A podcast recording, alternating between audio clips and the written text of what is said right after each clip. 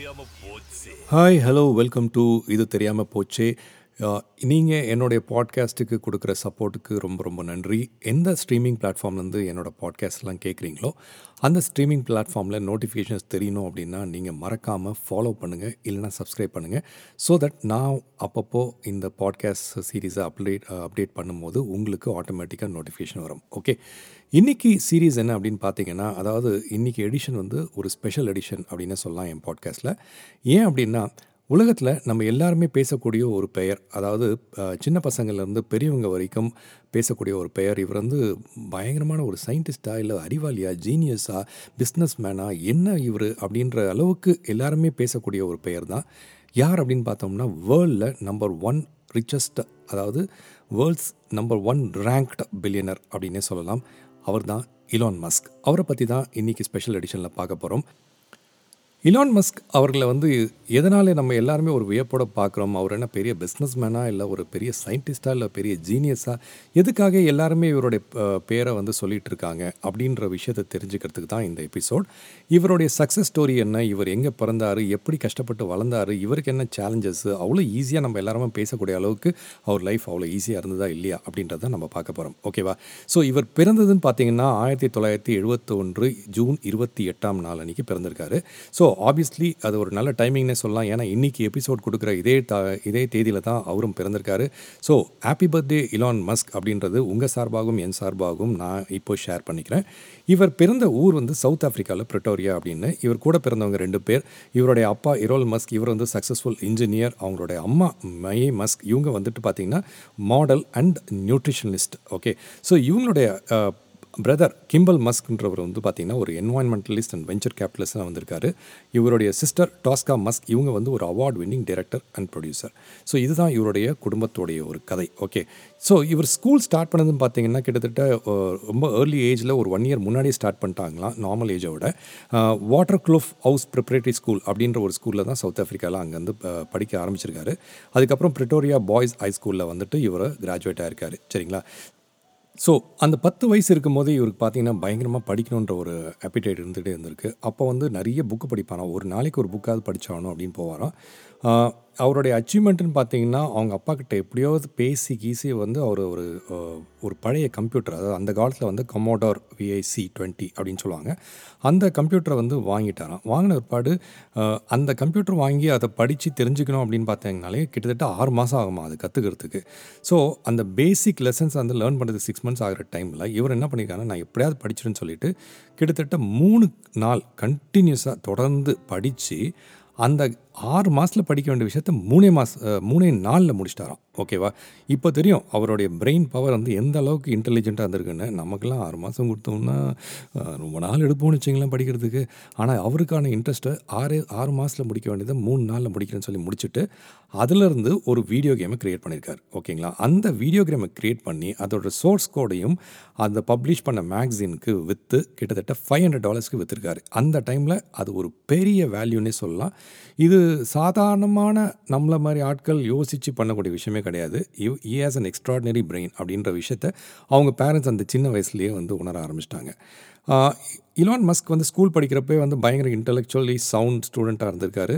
அவருக்கு ரொம்ப சின்ன ஃப்ரெண்ட் சர்க்கிள் தான் சொல்லுவாங்க. ஓகே அவருடைய ஸ்கூலில் வந்து நிறைய பிரச்சனைகள் வந்திருக்கு. அவரை புல்லிங் நிறைய பண்ணியிருக்கதாகவும் அவரே வந்து சில இன்டர்வியூஸில் சொல்லியிருக்காரு. அதுவும் வந்து கிட்டத்தட்ட ஒரு அவரை தள்ளி விட்டு அதுக்கு ஹாஸ்பிட்டலைஸ் ஆகிற அளவுக்கு போய் அதுக்கப்புறமா வெளியே வந்து அந்த மாதிரி சிரமங்கள்லாம் அவர் பட்டாலும் எப்படியாவது படிக்கணும் அப்படின்ற ஒரு கண்டினியூட்டியில் அவர் இருந்திருக்காரு. இதுக்கு நடுவில் பார்த்தீங்கன்னா அவங்க அப்பா அம்மாவுக்கு சண்டை வந்துட்டு அதுக்கப்புறம் அவங்க டிவோர்ஸ் ஆயிருக்காங்க. ஸோ இவ்வளோ பிரச்சனைகளுக்கு நடுவில் இவர் நான் எப்படி இருந்தாலும் படித்தே ஆகணும் படித்து நான் ஏதாவது ப்ரொசீட் பண்ணணும் அப்படின்ற ஒரு கட்டாயத்தில் அவரோட ஸ்கூல் ஹை ஸ்கூல் அதாவது டுவெல்த்து முடித்த உடனே அங்கேருந்து அவருடைய இன்ட்ரெஸ்ட்டு என்னன்னு பார்த்தீங்கன்னா ஃபிசிக்ஸ் அண்ட் எக்கனாமிக்ஸில் வந்து ரொம்ப இன்ட்ரெஸ்ட்டாக இருந்ததால் டக்குன்னு அங்கேருந்து மூவ் ஆகி நேராக வந்து கனடாவுக்கு வந்துட்டார். கனடாவில் அவங்க ஆண்டோட சப்போர்ட்டில் வந்துட்டு கியூன்ஸ் யூனிவர்சிட்டியில் படிக்க ஆரம்பிச்சிருக்காரு. படிக்க ஆரம்பித்தவர் ரெண்டு வருஷம் அங்கே கனடாவில் படிச்சிருக்காரு கியூன்ஸ் யூனிவர்சிட்டியில் படித்து முடிச்சுட்டு அங்கேருந்து ட்ரான்ஸ்ஃபர் வாங்கிட்டு யூனிவர்சிட்டி ஆஃப் பென்சில்வேனியா அதாவது அமெரிக்கா பிர பிரயாணம்னே சொல்லலாம். இங்கே யூனிவர்சிட்டி ஆஃப் பென்சில்வேனியாவில் வந்துட்டு அந்த கோர்ஸை கண்டினியூ பண்ணியிருக்காரு அப்போது இந்த யூனிவர்சிட்டியில் வந்துட்டு அவர் டூ மேஜர்ஸ் எடுக்கணும்னு டிசைட் பண்ணிட்டார். சரிங்களா? இப்போல்லாம் வந்து கொஞ்சம் ஈஸியான விஷயம் இங்கே படிக்கிற பசங்களுக்கு கேட்டிங்கன்னா தெரியும் யூஎஸில் ஆனால் அந்த காலத்தில் ரெண்டு மேஜர் எடுத்து படிக்கிறது ரொம்ப சாதாரண விஷயம் விஷயமே இல்லை. ஆனால் அவர் அந்த டைமில் ரெண்டு டிகிரி எடுக்கணும். ஆனால் டூயல் டிகிரி எடுத்து படிக்கணும்னு சொல்லிட்டு எக்கச்சக்க வேலைகள் இருந்தது. அந்த டூயல் டிகிரி எடுத்து படித்து அவர் வந்து பார்த்திங்கன்னா படிக்கிற டைம் போக மீதி எப்படி நம்ம வந்து காசு பண்ணலான்னு சொல்லிட்டு அவருடைய ஃபெலோ கிளாஸ்மேட்டோட சேர்ந்து ஒரு டென் பெட்ரூம் ஃப்ரெட்டர்னிட்டியை எடுத்து அதில் ஒரு நைட் கிளப் மாதிரி க்ரியேட் பண்ணி ஒரு ஆயிரம் பேர் வரக்கூடிய ஒரு பத்து பெட்ரூம் ப்ராப்பர்ட்டினே சொல்லலாம். அதில் வரக்கூடிய காசையும் வச்சுக்கிட்டு அவர் வந்து ஃபோக்கஸ் பண்ண ஆரம்பித்தார் இவர் கிராஜுவேட் பண்ணதுன்னு பார்த்தீங்கன்னா bachelor of science degree in physics as well as bachelor of arts degree in economics இது ரெண்டுத்துலேயுமே வந்து கிராஜுவேட் ஆகிருக்காரு பேச்சுலர்ஸில் இதனால தான் சொன்னேன் டூயல் டிகிரின்ட்டு வார்டன் ஸ்கூல் இன் பென்சில்வேனியாவிலேருந்து கிராஜுவேட் ஆகிட்டு இந்த ரெண்டு டிகிரியுமே அவருடைய கெரியருக்கு உதவக்கூடிய ஒரு விஷயமாக ஸ்டார்ட் பண்ணியிருக்காரு. ஆரம்பத்துலேருந்தே அவருக்கு வந்து ஃபிசிக்ஸ் மேலே ஒரு பயங்கர ஆர்வம் இருந்ததால் ஃபிசிக்ஸை பயங்கரமாக பிலீவ் பண்ண ஆரம்பிச்சிருக்காரு. சரி ஃபண்டமெண்டல்ஸ்லாம் அண்டர்ஸ்டாண்ட் பண்ணிவிட்டு அதை பேஸ் பண்ணி நம்ம ப்ரொசீட் பண்ணோம் அப்படின்னு சொல்லி நிறைய படிக்க ஆரம்பிச்சிருக்காரு. இருபத்தி நாலு வயசு இருக்கும்போது அங்கேருந்து கிளம்பி கலிஃபோர்னியாவுக்கு பிஹெச்டி படிக்கிறதுக்காக போயிருக்காரு. அங்கே அப்ளைட் ஃபிசிக்ஸில் பிஹெச்டி பண்ணலாம் அப்படின்னு சொல்லிட்டு ஸ்டான்ஃபோர்ட் யூனிவர்சிட்டின்னு இருக்குது அந்த யூனிவர்சிட்டியில் படிக்க போனார். ஆனால் அங்கே என்னென்னா அவர் பயங்கரமாக படிக்கணும்னு நினச்சி போனவர் புஸ் அப்படின்னு சொல்லிட்டு ரெண்டே நாளில் போதும்டா சாமி அப்படின்னு சொல்லிட்டு அங்கேருந்து ட்ராப் ஆகிட்டார் ஸோ என்னடா இது? நல்லா படிக்கிற ஆள் திடீர்னு இப்படி ட்ராப் ஆகிட்டாரு அப்படின்னு நினைப்பீங்க. அதான் கிடையாது. அவருக்கு வந்து சரி நம்ம இதெல்லாம் படிக்கிறதோட நம்ம நம்மளோட டிரைவிங் ஃபேக்டர் என்ன? சிலிக்கான் வேலிக்கு வந்துட்டோம். இங்கே சிலிக்கான் வேலியில் கலிஃபோர்னியா இந்த பக்கம் வந்துட்டு ஒருபாடு நம்ம எப்படி வந்து ஒரு ஆண்டர்பனராக ஆகிறது? எப்படி நம்ம ஒரு பிஸ்னஸ் மேன் ஆகிறதுன்னு அவரோட பிரெயின் வந்து ரொம்ப யோசிக்க ஆரம்பிச்சிடுச்சு ஸோ நம்ம ஏதாவது ஒரு ஐடியா க்ரியேட் பண்ணணும். ஐடியா க்ரியேட் பண்ணி ரெவல்யூஷனைஸ் பண்ணணும். அப்படி பண்ணால் தான் நம்மளும் ஒரு பெரிய பிஸ்னஸ் மேன் ஆக முடியும்னு சொல்லி ரொம்ப வந்து அலசி ஆராய ஆரம்பிச்சிருக்கார். ஸோ இதுதான் அவருடைய ஐடியா ஜென்ரேஷனுக்கு வித்துட்டதுன்னே சொல்லலாம். ஓகே ஸோ இப்படி இருந்த இலான் மஸ்க் வந்துட்டு நிறைய பிஸ்னஸஸ் வந்து பார்க்கணும். அப்படி சக்ஸஸை பார்க்கணும்னு சொல்லி ஸ்டார்ட் பண்ணியிருந்தார். அப்படி ஸ்டார்ட் பண்ணது தான் பார்த்தீங்கன்னா நைன்டீன் நைன்ட்டி ஃபைவ்ல முதல் முதல்ல அவர் ஸ்டார்ட் பண்ண ஜிப் டூ அப்படின்னு சொல் சொல்கிற கம்பெனி இலான் மஸ்கும் அவருடைய பிரதர் கிம்பல் மஸ்க் இவங்க ரெண்டு பேரும் சேர்ந்து ஸ்டார்ட் பண்ண இந்த கம்பெனி பார்த்திங்கன்னா ஒரு லைசன்ஸ்டு சாஃப்ட்வேர்னே சொல்லலாம். சிட்டிக்குள்ளே கைட் பண்ணக்கூடிய நை லைசன்ஸ் சாஃப்ட்வேர் இது வந்து நியூஸ் பேப்பர்ஸ் மேக்சினுக்கு வந்து யூஸ் பண்ணக்கூடிய ஒரு சாஃப்ட்வேர்னே சொல்லலாம். இதை வந்து க்ரியேட் பண்ணியிருக்காங்க இதை க்ரியேட் பண்ணிவிட்டு நைன்டீன் நைன்ட்டி நைனில் காம்பேக் அப்படின்ற கம்பெனி ஆல்டா விஸ்டா அக்வேர் பண்ணி இந்த ஜிப் டூ கம்பெனியை வந்து த்ரீ ஹண்ட்ரட் அண்ட் ஃபார்ட்டி மில்லியனுக்கு விற்றுருக்காங்க ஓகே ஸோ இது வந்து ஃபண்டாஸ்டிக் ஆப்பர்ச்சுனிட்டி uh, அவங்களுக்கு ஒரு பிஸ்னஸ்க்கான ஒரு கிரேட்டர் ஆப்பர்ச்சுனிட்டினா அவங்க சொல்லலாம். ஏன்னா இதிலேருந்து காசு வந்தது இல்லையா? அவங்க த்ரீ ஹண்ட்ரட் ஃபார்ட்டி மில்லியனுக்கு இவங்க பயோட்டை அக்யூர் பண்ணும்போது அதுலேருந்து வந்த காசை வச்சுக்கிட்டு இவர் அடுத்த பிஸ்னஸ் நம்ம எப்படி க்ரியேட் பண்ணலாம் அப்படின்னு சொல்லிட்டு அதில் அவருடைய மூளையை ஃபோக்கஸ் uh, பண்ண ஆரம்பித்தார் அப்படி ஃபோக்கஸ் பண்ணும்போது அவர் க்ரியேட் பண்ண கம்பெனி தான் எக்ஸ் டாட் காம் இது வந்துட்டு Harris Fricker Ed Ho and Christopher Payne அப்படின்ற மூணு பேரோட சேர்ந்து தான் எக்ஸ் டாட் காம் அப்படின்ற கம்பெனியை வந்து இவர் க்ரியேட் பண்ணார். இது எப்படின்னா அந்த காலத்தில் பார்த்திங்கன்னா ஒரு ஆன்லைன் பேங்கிங்கிறது ஒரு பெரிய விஷயமாகவே இல்லை. ஸோ எப்படி வந்து நம்ம ஆன்லைன் பேங்கிங்கை ரொம்ப ஈஸி பண்ண முடியும்? ஃபார் எக்ஸாம்பிள் மெயிலிருந்து ஒருத்தன் மெயிலுக்கு காசு அனுப்ப முடியுமா? அதை வந்து ஏன் சாத்தியமாக்க முடியாது அப்படின்னு சொல்லி ஆரம்பிச்சிருக்காரு. ஸோ அந்த டைமில் எல்லாருமே வந்து ரொம்ப அவ்வளோ இன்டர்நெட் சேவின்னு கிடையாது இல்லையா? ஸோ இன்டர்நெட்டில் என்னப்பா சொல்கிற நீ மெயிலில் போய் காசு சமைச்சா எங்கே போய் சேரும்? அப்படின்னு நம்ம நினைக்கிற மாதிரி அந்த டைமில் நிறைய பேர் கேள்வி எழுப்பியிருக்காங்க. ஆனால் அவர் என்ன சொல்லியிருக்காருன்னா அதெல்லாம் பற்றி கவலைப்படாதீங்க. செக்யூர்டாக உங்கள் இமெயிலேருந்து இன்னொரு இமெயிலுக்கு மெயில் அனு அனுப்பிச்சு அது மூலிமா உங்களுக்கு வந்து அமௌண்ட்டை ட்ரான்ஸ்ஃபர் பண்ணலாம். அதுக்கு தான் இந்த கம்பெனி இருக்குது. அப்படின்னு சொல்லி மெதுவாக ஒவ்வொருத்தருக்காக சொல்ல ஆரம்பித்து மெதுவாக கஸ்டமர் பேஸை க்ரியேட் பண்ண ஆரம்பிச்சிருக்காரு. அந்த கஸ்டமர் பேஸை க்ரியேட் பண்ணி கிட்டத்தட்ட பார்த்தீங்கன்னா ஒரு ஒன் இயர்க்குள்ளே ஒன் மில்லியன் கஸ்டமர்ஸ் வர அளவுக்கு பாப்புலர் ஆகிடுச்சு இந்த கம்பெனி எக்ஸ் டாட் காம் இந்த கம்பெனி தான் லேட்டராக பார்த்தீங்கன்னா ஒரு கிரேட் கம்பெனியாக மாறி அதை வந்து கான்ஃபினிட்டி அப்படின்ற ஒரு கம்பெனியோட மர்ஜ் பண்ணிட்டாங்க. ஸோ இந்த மர்ஜ் பண்ண பிறாடு பயங்கரமாக எல்லாருக்கும் பேர் பரவ ஆரம்பித்து ஆஹா! அப்படின்னு சொல்லிட்டு இந்த Confinity X dot com company தான் ஃபைனலாக பேபால் அப்படின்ற கம்பெனியோட மர்ஜ் இருக்காச்சு. ஸோ பேபால் உங்கள் எல்லாருக்குமே தெரியும். ரொம்ப மோஸ்ட் பாப்புலர் பிளாட்ஃபார்ம் ஏதாவது ஆன்லைன் பேமெண்ட்ஸ் கேரி பண்ணுறதுக்கு எப்படி ஒரு banking account just first company X dot காமில் ஆரம்பித்தோமோ பேபாலில் வந்துட்டு நிறைய ஆன்லைன் பேமெண்ட்ஸே பண்ணலாம்ப்பா நீங்கள் வெறும் பேங்கிங் ட்ரான்ஸ்ஃபர் மட்டும் இல்லை நீங்கள் பேமெண்ட் பண்ணுமா கிரெடிட் கார்டில் பண்ணுமா பண்ணிக்கலாம். நீ வந்து அக்கௌண்ட் மூலிமா பண்ணலாமா பண்ணிக்கலாம். அப்படின்னு சொல்லி பேபாலில் ஆரம்பித்து அதுக்கப்புறமா வந்து அந்த சிடிஓ மேக்ஸ் லட்சனோட இவர் ஒரு புது ஆப்ரேட்டிங் சிஸ்டம் ஆரம்பித்து அதுலேருந்து அந்த பேபாலோட கம்பெனி பிரம்மாண்டமாக வளர ஆரம்பிச்சது. ஆனால் எல்லாருக்குமே ஒரு நேரத்தில் கெட்ட நேரம் சொல்லுவோம் இல்லையா? அந்த மாதிரி இவருக்கும் வந்து ஒரு கெட்ட நேரமாகி இவரை வந்து அந்த கம்பெனி சிஇஓ பொசிஷன்லேருந்து தூக்கிட்டாங்க. ஸோ அப்படி அப்படி தூக்கும் போது இவர் வந்து ரொம்ப சோகத்தோட என்னடா இது? அப்படின்னு சொல்லிட்டு அவருக்கு கிடைச்ச கையில் இருந்த காசோட வெளில வந்துட்டார். ஆனால் அதே பேப்பாலில் வந்துட்டு அந்த டைமில் ஈபே வந்து வாங்கிடுத்து ஈபே வாங்கும்போது ஒன் பாயிண்ட் ஃபைவ் பில்லியனுக்கு அவங்க வாங்கிட்டாங்க. ஸோ இது வெளியில் வந்துட்டு ஒரு பாடு என்னடா இது? நம்ம வெளில வந்துட்டோமே. கையில் இருக்கிற காசை வச்சு நம்ம என்ன பண்ணலாம்? லைஃப்பை ஜாலியாக என்ஜாய் பண்ணலாமா? நமக்கு தான் மில்லியன்ஸ் ஆஃப் டாலர்ஸ் கையில் கொடுத்துட்டாங்களே. நம்மள தான் தானே பண்ணோம் எடுத்து போய் ஒரு சேவிங்ஸ் அக்கௌண்ட்டில் போட்டு ஜம்முன்னு ரிட்டையர் ஆகிற வரைக்கும் ஜாலியாக இருக்கலாம். ஆனால் இது இலவன் மஸ்க் இல்லையா? அவர் அப்படிலாம் பண்ண மாட்டாருங்க. அதனால தான் அவர் என்ன பண்ணியிருக்காருன்னா பேப்பர்லேருந்து வந்துட்டு ஒரு பாடு. சரி என்னோடய விஷன் ஒன்று இருக்குது இந்த சொசைட்டிக்கு நான் ஏதாவது பண்ணணும். அதை வந்து பெட்டராக பண்ணணும். என்ன பண்ணலாம் அப்படின்னு யோசிச்சுட்டு இருந்திருக்காரு. அப்போ தான் வந்து எலக்ட்ரிக் கார் நம்ம ஏன் க்ரியேட் பண்ணக்கூடாது? எலக்ட்ரிக் கார் க்ரியேட் பண்ணி நம்ம என்வாயன்மெண்ட்டில் பொல்யூஷன் எல்லாம் ஆக்கலாமே. சரி ஓகே நம்ம அதை பற்றி யோசிப்போம் அப்படின்னு சொல்லிட்டு எக்கச்சக்கமாக ஃபண்டிங் வந்து நமக்கு நம்மளாக வந்து க்ரியேட் பண்ணணும்னு சொல்லி க்ரியேட் பண்ணி அவர் வந்து டெஸ்லா அப்படின்ற கம்பெனியை வந்து லான்ச் பண்ணார் டூ தௌசண்ட் த்ரீல இந்த மெயின் ரீசன் டெஸ்லா க்ரியேட் பண்ணதுக்கு என்னென்னா ஆட்டோமேட்டிவ் இண்டஸ்ட்ரியை நம்ம வந்து கம்ப்ளீட்டாக ஷிஃப்ட் பண்ணோம் கம்பஸ்டிவ் எனர்ஜி அதாவது இப்போ நம்ம சொல்கிறோம் இல்லையா? பெட்ரோல் போட்டு டீசல் போட்டு அதுலேருந்து வண்டி ஓடக்கூடிய விஷயத்துலேருந்து அப்படியே ஷிஃப்ட் பண்ணி ரொம்ப க்ளீன் அண்ட் க்ரீன் எனர்ஜி வெறும் எலக்ட்ரிக் கார் ஓட்டுற மாதிரி இருக்கணும். ஜம்முன்னு போகணும். அந்த மாதிரி நம்ம ஒன்று க்ரியேட் பண்ணுவோமே அப்படின்னு சொல்லி ஆரம்பிச்சிருக்காரு.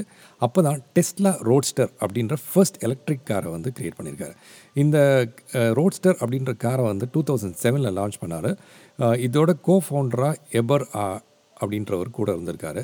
இவங்க ரெண்டு பேருமே வந்து சேர்ந்து இதை ஆரம்பித்து அதுக்கப்புறம் மஸ்க் வந்து கம்ப்ளீட்டாக அதை டேக் ஓவர் பண்ணி CEO and product architect for டெஸ்லாவாக மாறிட்டார். சரிங்க. ஸோ இது ஒன்று பண்ணிட்டாரா? இப்போ நம்மளாக இருந்தால் என்ன பண்ணுவோம்? சரிப்பா கம்பெனி ஆரம்பிக்கணும். ஆரம்பிச்சிட்டோம். இந்த கம்பெனியை வச்சு நம்ம வண்டி ஓட்டலாம் அப்படின்னு சொல்லி நினைப்போம். ஆனால் திருப்பியும் இது இலான் மஸ்க் இல்லையா? அதெல்லாம் என்ன பண்ணுவார்? ஸ்பேஸ் எக்ஸ் இது எப்படி உருவாச்சு?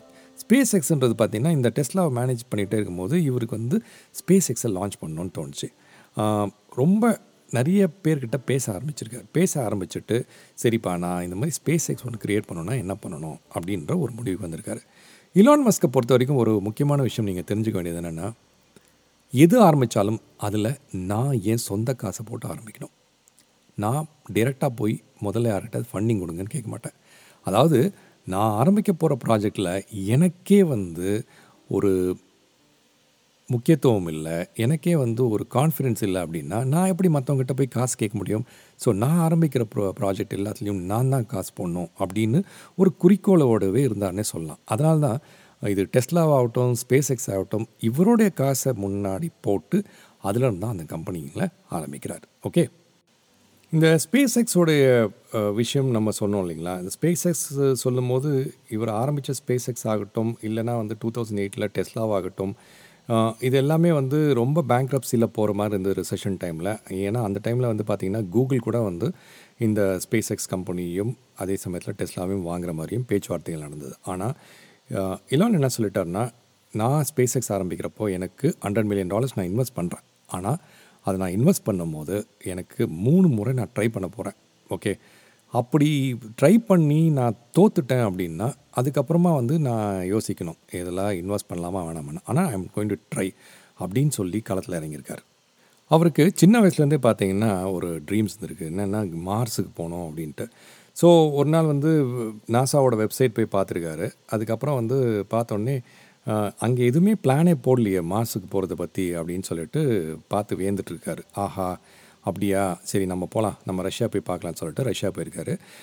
அங்கே போய் ஏதாவது நம்மளே வந்து காய் கையில் இருக்க காசை போட்டு ஒரு ராக்கெட் வாங்க முடியுமான்னு பார்த்துருக்காரு. நம்மலாம் தீபாவளி ராக்கெட் தான் வாங்கி அப்படின்னு விடுவோம். அவர் வந்து ரஷ்யாவில் போய் உண்மையான ராக்கெட்டை வாங்கலாமா அப்படின்னு பிளான் பண்ணி போயிருக்காரு.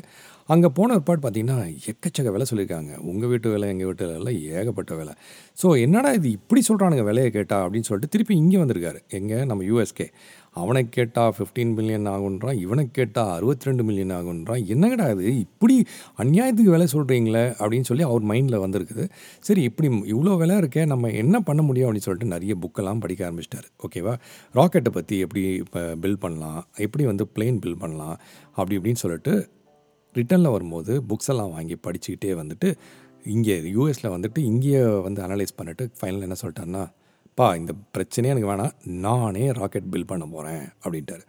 என்னடா விளாட்றீங்களா அப்படின்னு சொல்லி எல்லாரும் பக்கத்தில் இருக்கவங்களாம் பார்த்தோன்னே கவலையப்படாத இங்கே வா ஸ்ப்ரெட்ஷீட் ஓப்பன் பண்ணு அப்படின்னு சொல்லிட்டு அவரே ஒரு எக்ஸல் ஸ்ப்ரெட்ஷீட் ஓப்பன் பண்ணி டீட்டெயிலிங் பண்ண ஆரம்பிச்சிருக்காரு. எப்படி ராக்கெட் பில் பண்ணோம்?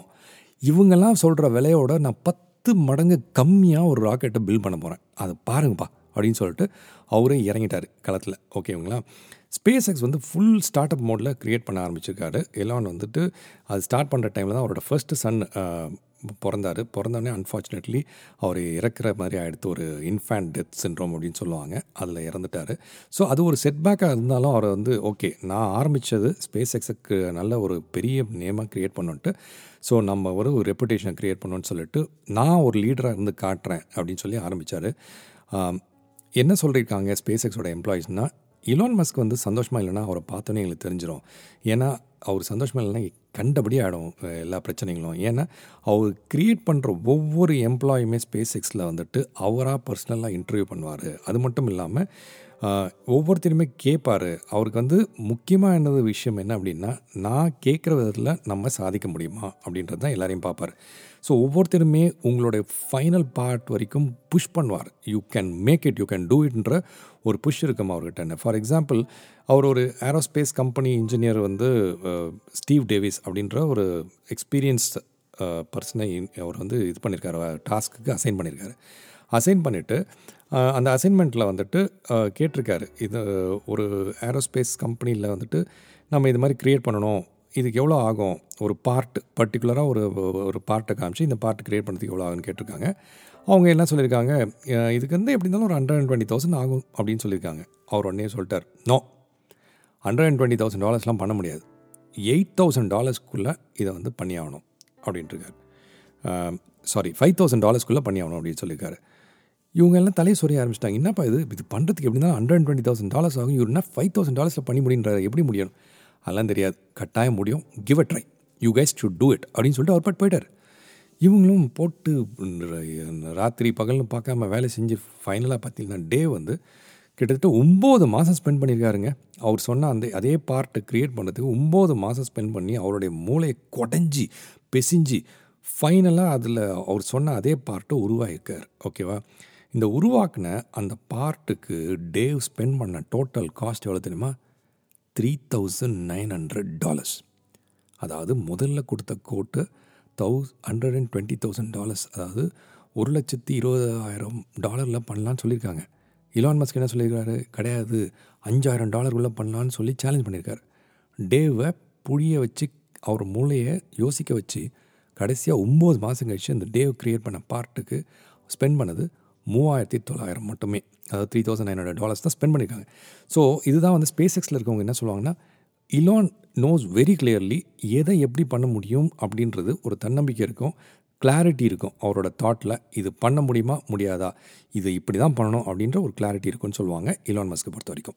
ஸோ இப்படி பல கிளாரிட்டி இருக்கக்கூடிய இலான் மஸ்க் வந்துட்டு இன்னுமே வந்து இன்னைக்கு தேதியில் பார்த்தீங்கன்னா நிறைய முயற்சி பண்ணிகிட்டே இருக்காரு. அவரை பொறுத்த வரைக்கும் ஸ்பேஸ் ஷிப் அதாவது மார்ஸுக்கு போகிறத வந்து ரொம்ப சிம்பிளாகணும்ப்பா என்னுடைய ட்ரீம் என்ன அப்படின்னு பார்த்தீங்கன்னா மார்ஸை வந்து நம்ம மனிதர்கள் வாழக்கூடிய ஒரு இடமா மாற்றணும் அப்படின்ற மாதிரி சொல்லியிருக்காரு. இவர் இந்த ஸ்பேஸ் எக்ஸ் ஆரம்பித்து முதல்ல அந்த ஹண்ட்ரட் மில்லியன் டாலர்ஸை போட்டு இது நம்ம எப்படினாலும் வெற்றி பெறணும். நம்ம வந்து முதல் மூணு முயற்சியில் நான் வந்து எப்படினாலும் இதை ட்ரை பண்ணி நான் பண்ணுவேன் அப்படின்னு சொல்லியிருக்காரு. அது என்னமோ தெரியல. அவர் ஆரம்பித்த ஏற்பாடு பார்த்திங்கன்னா ஃபர்ஸ்ட்டு டூ இயர்ஸில் வந்துட்டு அவங்க அனுப்பிச்ச அந்த ஃபால்கான் வந்து எல்லாமே வந்து ஓரளவுக்கு போயிட்டு திருப்பி கீழே விழுந்துடும் அந்த மாதிரி வந்து முயற்சிகள் தோல்வி அடைஞ்சிட்டே இருந்த போதும் அவர் வந்து மனம் தரல ஓகே. நாலாவது முறையாக டூ தௌசண்ட் எயிட்டில் அவங்க ஸ்பேஸ் அனுப்பும் போது அது வந்து பர்ஃபெக்டாக லேண்ட் ஆகிடுச்சு நாட் ஓன்லி தட் இவங்க ஸ்பேஸ் எக்ஸ் க்ரியேட் பண்ணும்போதே நீங்கள் பண்ணக்கூடிய காஸ்ட்டில் டென் டைம்ஸ் லெஸ்ஸராக நான் பண்ணுவேன்னு சொல்லியிருக்காரு. அது கட்டாயம் அவர் செஞ்சு காமிச்சார். அதே மாதிரி நம்ம அனுப்புகிற எல்லா ராக்கெட்டுமே வந்து ரீயூசபிளாக நம்ம எப்படி அனுப்புகிறோமோ அதே மாதிரி லேண்டிங்கை வந்து கரெக்டாக கொண்டு வந்து எதர் லேண்ட்லேயோ சீலேயோ பர்ஃபெக்டாக ஒரு ட்ரோன் டைப் லேண்டிங்கில் நான் கொண்டு வந்து இறக்குவேன் அப்படின்னு நம்ம வந்து சொன்னது மட்டும் இல்லாமல் அதை செஞ்சும் காமிச்சிட்டாரு. இன்றைக்கி பார்த்தீங்கன்னா எல்லாருமே வியக்கக்கூட அளவில் வந்துட்டு போகிற ராக்கெட்ஸ் எல்லாமே பர்ஃபெக்டாக கொண்டு வந்து லேண்ட் பண்ணிவிட்டு அதை ரீயூஸும் பண்ணுறாங்க ஓகே அதுக்கும் அவர் வந்து ரொம்ப பெருமையாக படக்கூடிய ஒரு விஷயம்னே சொல்லலாம். மூணாவது வந்து இதை பார்த்து நாசாவே வந்து வாவ் ஒரு தனியார் நிறுவனம் இவர் ஒரு தனி மனிதனாக இவரால் இவரை பண்ண முடியுதுன்னு சொல்லிட்டு NASA made a contract to do lot of rockets along with space X so இதுதான் ஸ்பேஸ் எக்ஸ்க்கும் நாசாக்கும் இருக்க ஒரு கனெக்ஷன் இன்றைக்கி பார்த்தீங்கன்னா நாசாலேருந்து நிறைய ராக்கெட்ஸ் போகுது. அது எல்லாமே ஸ்பேஸ் எக்ஸ் ராக்கெட்ஸாக இருக்கிறதுக்கு காரணம் என்னென்னா தே ஆல்சோ ஃபவுண்ட் ஏன்பா நம்ம கிட்டத்தட்ட வந்து ஒரு எக்ஸ் அமௌண்ட் ஒரு ஹண்ட்ரட் தௌசண்ட் டாலர்ஸ் நம்ம ஸ்பெண்ட் பண்ணுறோம்னா டென் தௌசண்ட் டாலர்ஸ்லேயே வந்து பண்ணக்கூடிய விஷயத்துக்கு நம்ம எதுக்கு அப்படி பண்ணணும்? இவங்க ஈஸியாக க்ரியேட் பண்ணுறாங்களே அப்படின்ற ஒரு ரெஃபரன்ஸ் ஓகே அப்படி பார்த்த நாசா இவங்களோட சேர்ந்து டைப் பண்ணி இன்றைக்கி எல்லா ராக்கெட்டுமே வந்து ஸ்பேஸ் எக்ஸ் மூலிமா போயிட்டுருக்கு ஓகே இவருடைய ட்ரீம் சொன்னேன் இல்லையா? அதாவது மார்ஸுக்கு போகணும் அப்படின்ட்டு. அவர் எப்படி ட்ரீம் பண்ணுறாருன்னா ஸ்பேஸ் ஷிப் வந்து கிட்டத்தட்ட ஒரு நூறு பேசஞ்சரை ஓகே ஒரு ப்ரெஷரைஸ்டு கேபின் அதில் வந்து கார்கோ எடுத்துன்னு போங்க லக்கேஜ் எடுத்துங்க கன்ஸ்ட்ரக்ட் பண்ணுறதுக்கு ஃபவுண்ட்ரிஸு ஃபேக்ட்ரிஸ் கன்ஸ்ட்ரக்ட் பண்ணுறக்கூடிய மெட்டீரியல்ஸ் எடுத்துங்க. எல்லாமே எடுத்துன்னு போடக்கூடிய ஒரு ஸ்பேஸ் ஷிப்பை க்ரியேட் பண்ணுறோம் அதில் நூறு பேர் போகலாங்க அப்படி போகலாங்கன்னா கிட்டத்தட்ட ஒரு ஒன் மில்லியன் பாப்புலேஷன் அதாவது ஒரு பத்து லட்சம் பேரை மார்ஸில் அனுப்பிச்சு ஒரு மார்ஸ் காலனியை உருவாக்கிடலாம் அப்படின்றாரு. அதை வந்து ரொம்ப திட்டவட்டமாக சொல்கிறார் மார்ஸ் காலனியை உருவாக்கலான்ட்டு அதாவது எப்படின்னா ஒரு ட்ரிப்புக்கு நூறு பேர் அனுப்பலாம். பத்தாயிரம் ட்ரிப்பில் முடிச்சிடலாம்.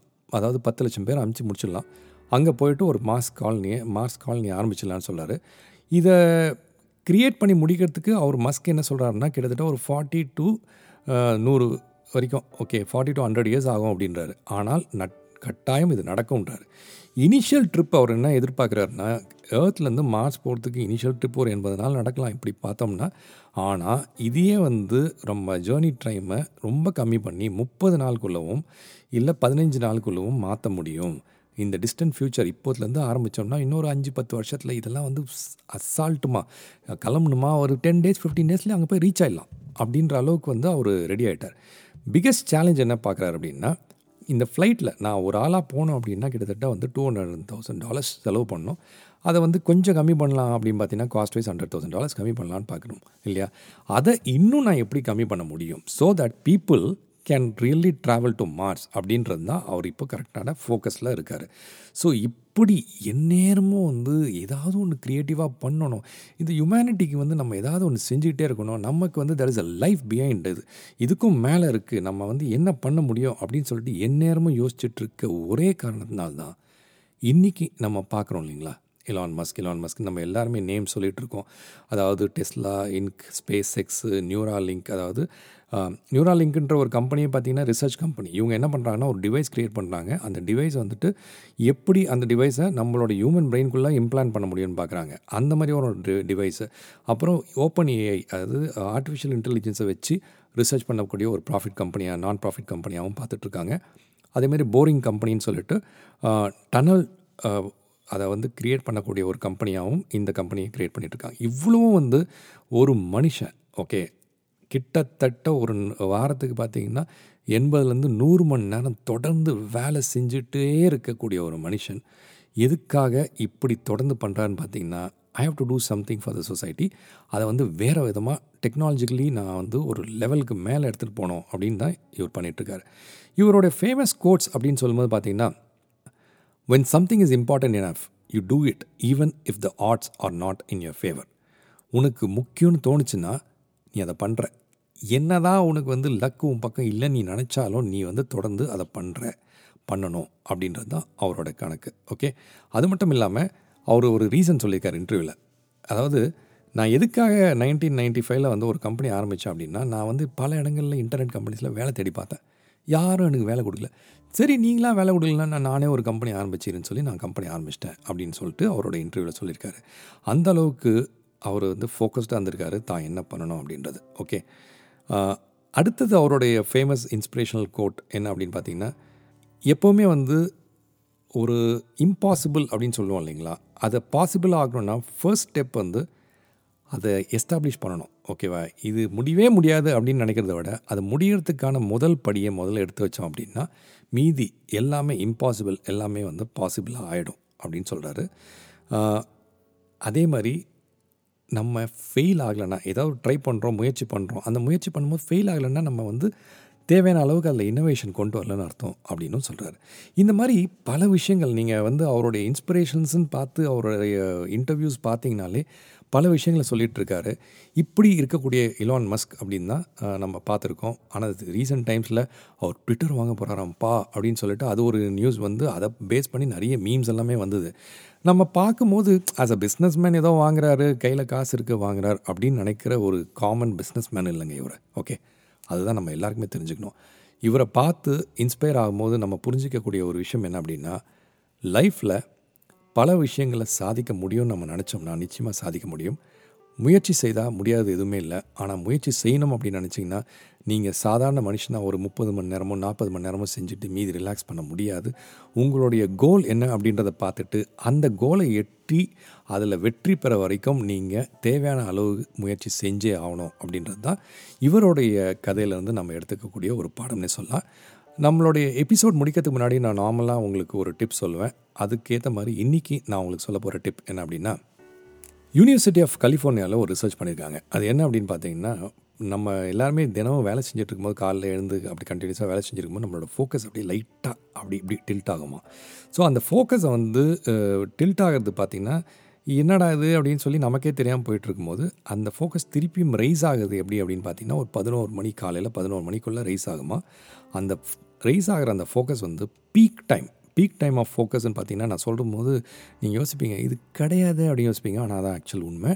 என்னென்னா மத்தியானம் ரெண்டுலேருந்து மூணு மணி வரைக்கும் தான் நம்மளுடைய ஃபோக்கஸோட பீக் டைமாக ஸோ என்ன சொல்கிறாங்க அந்த ரிசர்ச்சில் அப்படின்னா உங்களுக்கு அட்டென்ஷன் ஓகே உங்களுக்கு ரொம்ப அட்டென்ஷன் வேணும் அப்படின்னா முக்கியமான ஒரு ஃபோக்கஸ்டான ஒரு விஷயத்தை பண்ணி முடிக்கணும் அப்படின்னு பார்த்தீங்கன்னா அந்த லெவன்லேருந்து த்ரீ பிஎம் வரைக்கும் பண்ணலாம். எஸ்பெஷலி இந்த two to three PM is the most greatest time to do anything that is very important and focused அப்படின்னு சொல்கிறாங்க இந்த ரிசர்ச்சில் ஸோ இனிமேட்டு நீங்கள் ஏதாவது சிறப்பாக செய்யணும் அப்படின்னா அந்த ரெண்டு மணிலேருந்து மூணு மணி வரைக்கும் ஒரு ஃபோக்கஸ் டைம் இருக்குது நம்ம பிரெயின் ரொம்ப பீக்கில் இருக்குமா? அந்த டைமில் ட்ரை பண்ணி பாருங்கள் அந்த டைமில் போய் லஞ்சுக்கு போயிடாதீங்க. இப்போ அப்படியே போனாலும் கொஞ்சம் சீக்கிரமாக வந்துடுங்க ஏன்னா அந்த டூ டு த்ரீ ரொம்ப முக்கியமான டைம்னு நான் சொல்லுங்க.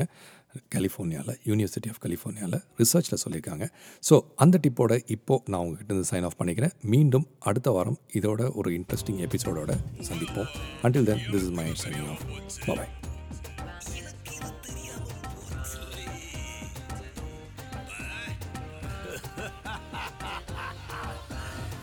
தெரியாம போச்சு.